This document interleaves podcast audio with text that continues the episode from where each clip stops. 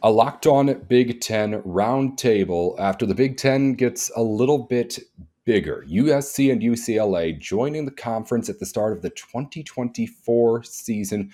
This all happened within a matter of hours here earlier today. And now we have a couple of our locked on Big Ten hosts, as well as representatives from USC and UCLA here to chat about it with us.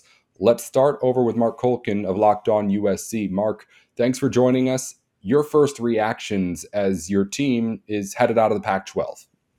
The first reaction was cha-ching.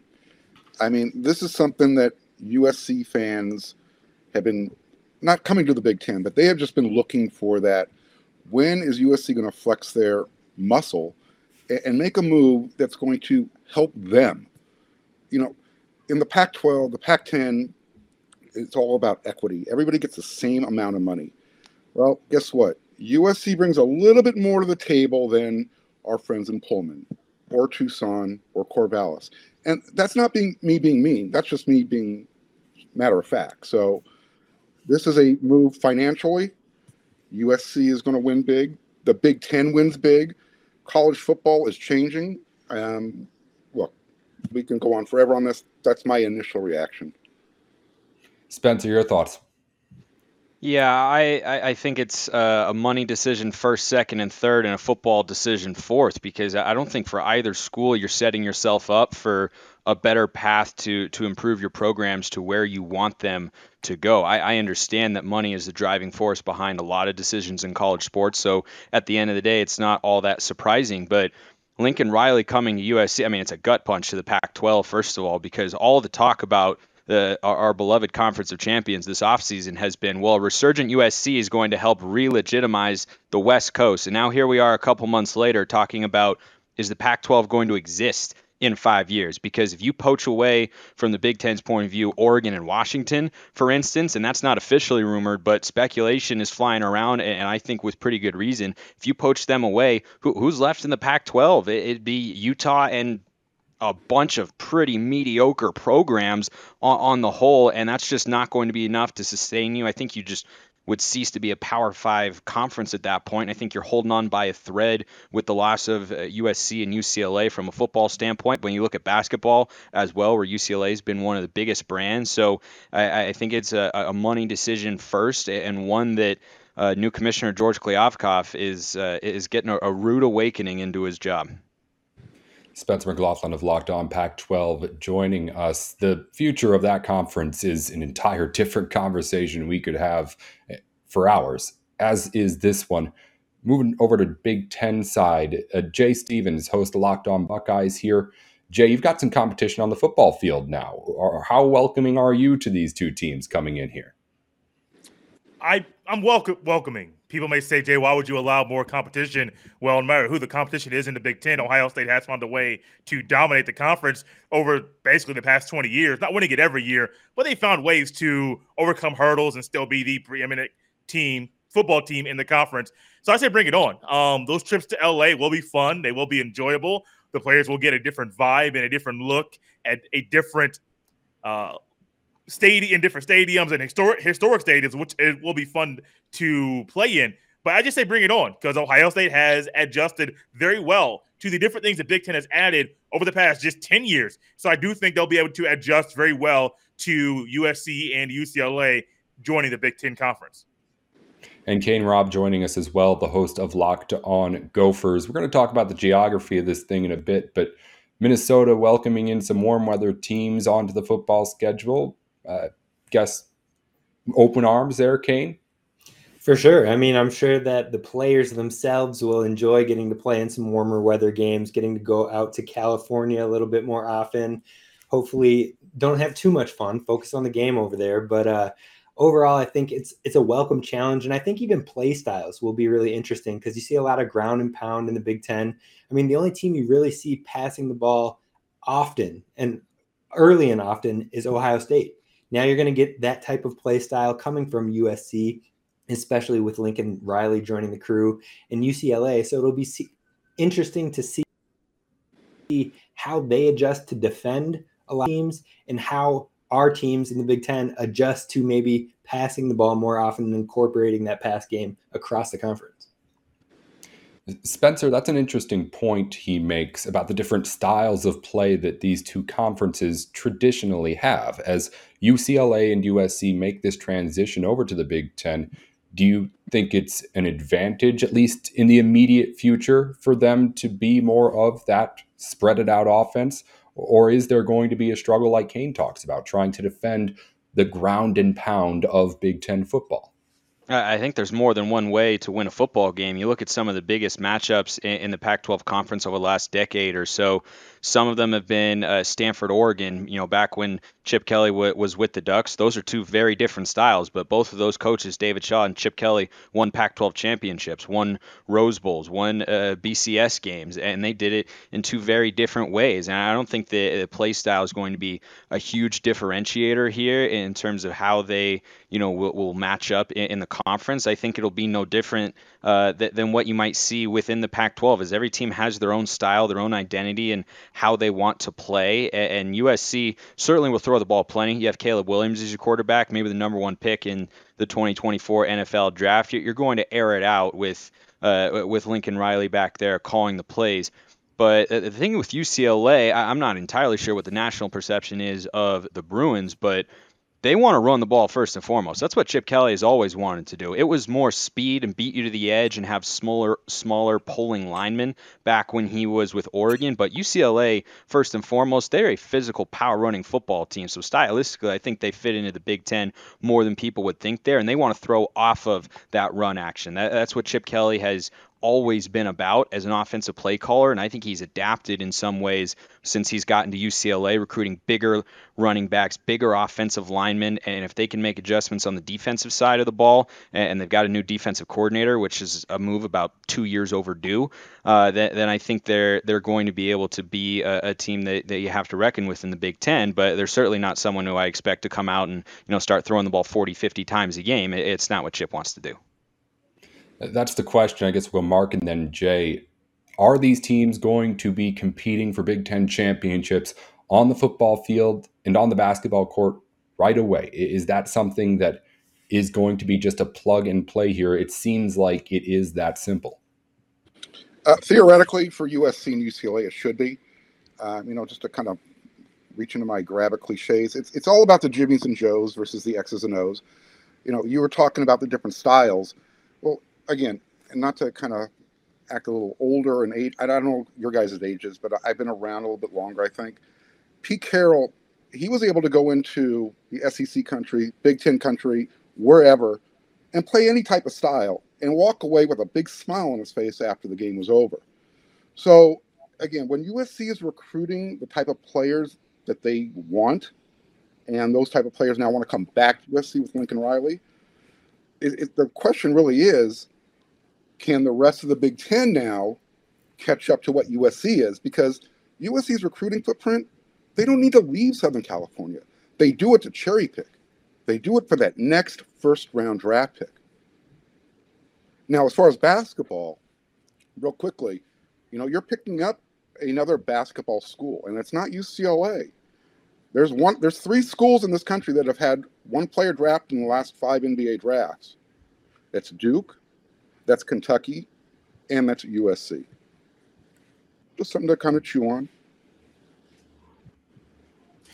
I do think, Nate, that they will be competing USC specifically for football.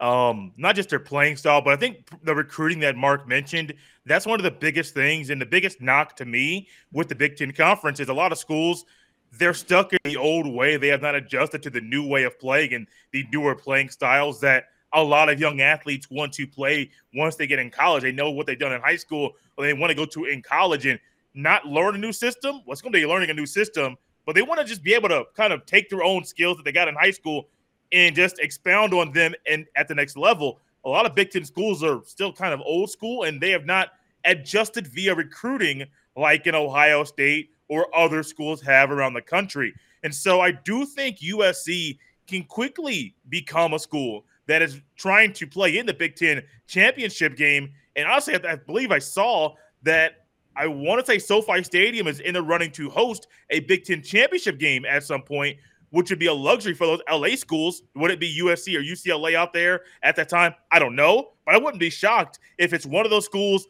plus an Ohio State, a Penn State, uh, sorry, Michigan as well, um, to be in there. Not Michigan, they, they suck. But I do think at some point that it could be them, um, simply because like they recruit in a way that most Big Ten schools can't compete with. I think the geography side of this is going to be when we look back on this however many years from now maybe the biggest thing that has the ripple effect on the rest of college sports because up until now realignment had been regional it, it was all about trying to get the best teams within a reasonable travel distance for your schools and teams to get to big ten blew the doors off that with this this is now a national conference which I mean, if you talk about recruiting, which we've mentioned a couple of times already, it gives players something that nobody else can offer at any sort of rate to try and keep up with the Big Ten. Kane, I feel like this is a huge advantage for this conference on the field and on the court, outside of just like the actual prestige of teams that are coming in. I, I feel like if you're a high school kid, the Big Ten now has more to offer than any other conference. For sure. It's a talking point. Absolutely. And on top of that, I feel like it helps all schools with looking at their recruiting footprints. I mean, you can at least dabble into getting more into maybe those territories because they'll be playing back home every once in a while. So maybe you'll get the, like, I can speak for Minnesota. We don't get California kids at all. We'll see if that has any adjustment as we look at it. If we get a handful, I'm not saying it's going to shift and we're going to get that all of a sudden, but maybe those guys who aren't getting the offers from UCLA and USC, but want to be able to come, know they'll come back and play at home every so often. Maybe you get a couple of those guys. And same goes for UC, USC and UCLA. Maybe they're able to pull more Midwest kids knowing that they'll be playing around that area. So it's definitely intriguing for sure. What do our Pac 12 guys think about that? I mean, California recruiting is a little bit something else out there. Can the Big Ten start to pull in guys all the way out from the West Coast just because those two teams have a different conference name attached to them? Uh, you know, for these young men that are coming up now, it's, it's all about styles. So if, if a coach can develop a relationship, and look, um, Jay had mentioned Ohio State's had zero issue uh, recruiting they can pull players from California. They do it now, and they they might be, not be doing it as much with frequency going forward. But um, yeah, it can be done. You know, kids want an opportunity to go to school for free, and if this is just giving them another opportunity to explore another horizon, sure. I'm trying to keep up with today's generation. Um, for me, it's a little bit different.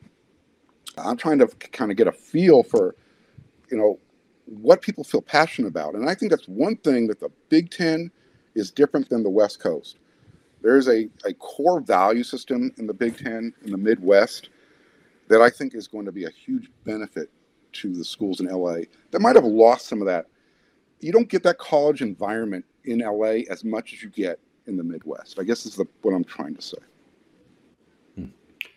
A really interesting point, and I agree. Uh, these also schools of course bring the big name power to the big ten as well. Uh, it's usc it's ucla it's also 16 teams now as well in the conference. Uh, spencer as you look at coming in here how do you want things to work as you start to get a say in big tens negotiating with things like uh, divisions and stuff like that?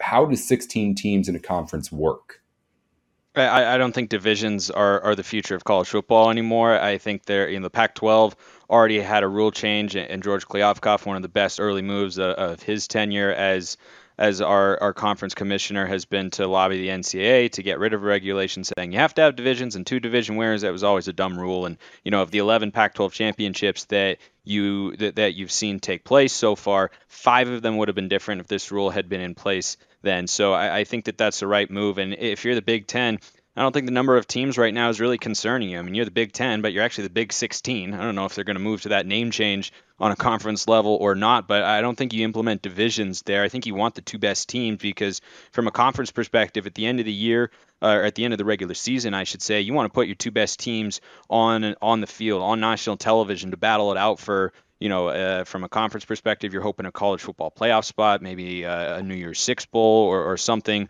of the sorts, maybe an undefeated season now and then. I mean, you want that sort of stuff to to be as big as it can possibly be, and, and I don't think having divisions is going to, you know, help any of that. I think that you just maybe you put it in there for scheduling purposes, but I, I think you got to go the way of what the Pac-12 has done. And I know that there are some other conferences who, who have followed suit as well, Power Five and non Power Five, who are saying, Let, us just put in the two teams with the highest conference winning percentage. And I, I don't see how, you know, putting divisions in there is going to change that. I think they're clearly comfortable having 16 teams in, in their conference. So if that's the case, then you shouldn't feel the need to, you know, divide into eight and eight. And it's not like it's changing the overall number. So I, I think you just go with, you know, whoever the top two teams are at the end of the regular season. Big Ten's been using that B1G logo for a while. Someone on Twitter pointed out uh, six looks close enough to a G. You might be able to just plug that in. I don't think any name change is coming, but maybe we can do something along those lines. Uh, Jane King, this is a move the Big Ten made to try and match Oklahoma and Texas going to the SEC. If you ask me, it does that, maybe even does a little bit more. How are you guys feeling about how you stack up against that conference in this power struggle that we've started? In football, it's still the SEC, man. It, that that conference is different when it comes to football. I get what USC brings. I get what UCLA brings. USC has not been a power or preeminent or a, a major power in college football where they're competing for national championships in a while, consistently doing that in a while. USC is going to bring something different, but I think it goes back to the recruiting aspect that I mentioned earlier. Not many schools in the Big Ten can go down south and get that talent and get them to come up north. U not USC, Ohio State, like I think Mark mentioned, they're they're doing that, going to California, can go down south. There's a kid in Georgia who might commit to Ohio State tomorrow. That's to be determined. I, I mean, it's possible, but Ohio State can go down south and get those guys. The SEC still getting those guys. Those guys that are the talented, the elite prospects are in the country. A lot of them that are down south, they're staying down south for a reason. It's still the SEC. Yeah, it does help the, the Big Ten as far as being a, a bigger conference and more powerful on the foot, football landscape. But the SEC SEC is different. It's always been different, and I don't think that's going to change in regards to the decision with USC and UCLA joining the Big Ten conference. Yeah, I tend to agree. But on the flip side, I do think that both UCLA and USC are trending in the right direction, uh, especially as of late and with the Lincoln Riley hire. So I definitely think it brings more validity to the games across the board because you see a lot of SEC schools complain about, well, the Big Ten isn't playing anybody besides Ohio State and Michigan or the occasional Penn State, depending on if they decide to flop that year or not. So it's just like adding two schools like that, it brings more validity both in football and in basketball. They're both trending in the right direction, and it it's the powerhouse names. It might have been long ago that they had consistency, but it seems like they're trending in the right direction as well to getting back to that point. So. We mentioned a national conference is intriguing to a recruit, also very intriguing to media companies. The Big Ten has a media rights deal it's negotiating right this second. Now we know maybe why that deal had not been announced yet. It could mean a whole lot more money coming into this conference. Uh, Mark, I know you have thoughts on what exactly this does to that aspect of things. Well, look, let, us just be honest here. The biggest city in the Big Ten now is LA. So you're going to have a shift a seismic shift of where you know the media is going to want to put their money. You know, you've got SoFi right down the street from the Coliseum. You've got the NFL. You've got the Lakers, and there's just so much around. And then you bring in NIL. Um, again, there's just so much to kind of chew on right now. It, it's hard to kind of say what the effect is going to be, but I think when you're talking about TV and the amount of money and the brand that USC and UCLA brings, yeah, it's. I don't know the kind of dollars we're going to be talking about here when when they actually announce that TV contract, but the SEC is going to be chasing the Big Ten. And I, I look, I, I as far as scheduling, you're going to have two major national conferences when this is all said and done in five, ten years. You're going to have USC playing Alabama one year, Ohio State playing another team from the SEC.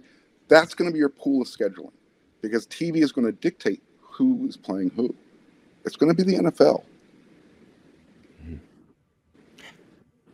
Thoughts from uh, the other side here on the Big Ten's hosts, Jay and Kane. Um, this is huge for Big Ten media, of course. Uh, what d- does it mean for individual Big Ten schools? I mean, m- more money coming in, I suppose, but is that exactly worth what's uh, coming in on the competitive side?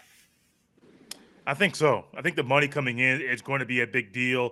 Mark mentioned the TV contracts and the, the negotiating and what LA brings specifically when it comes to money and things that are there in what's now the biggest city in the Big Ten Conference, starting, I believe, August 2nd in 2024.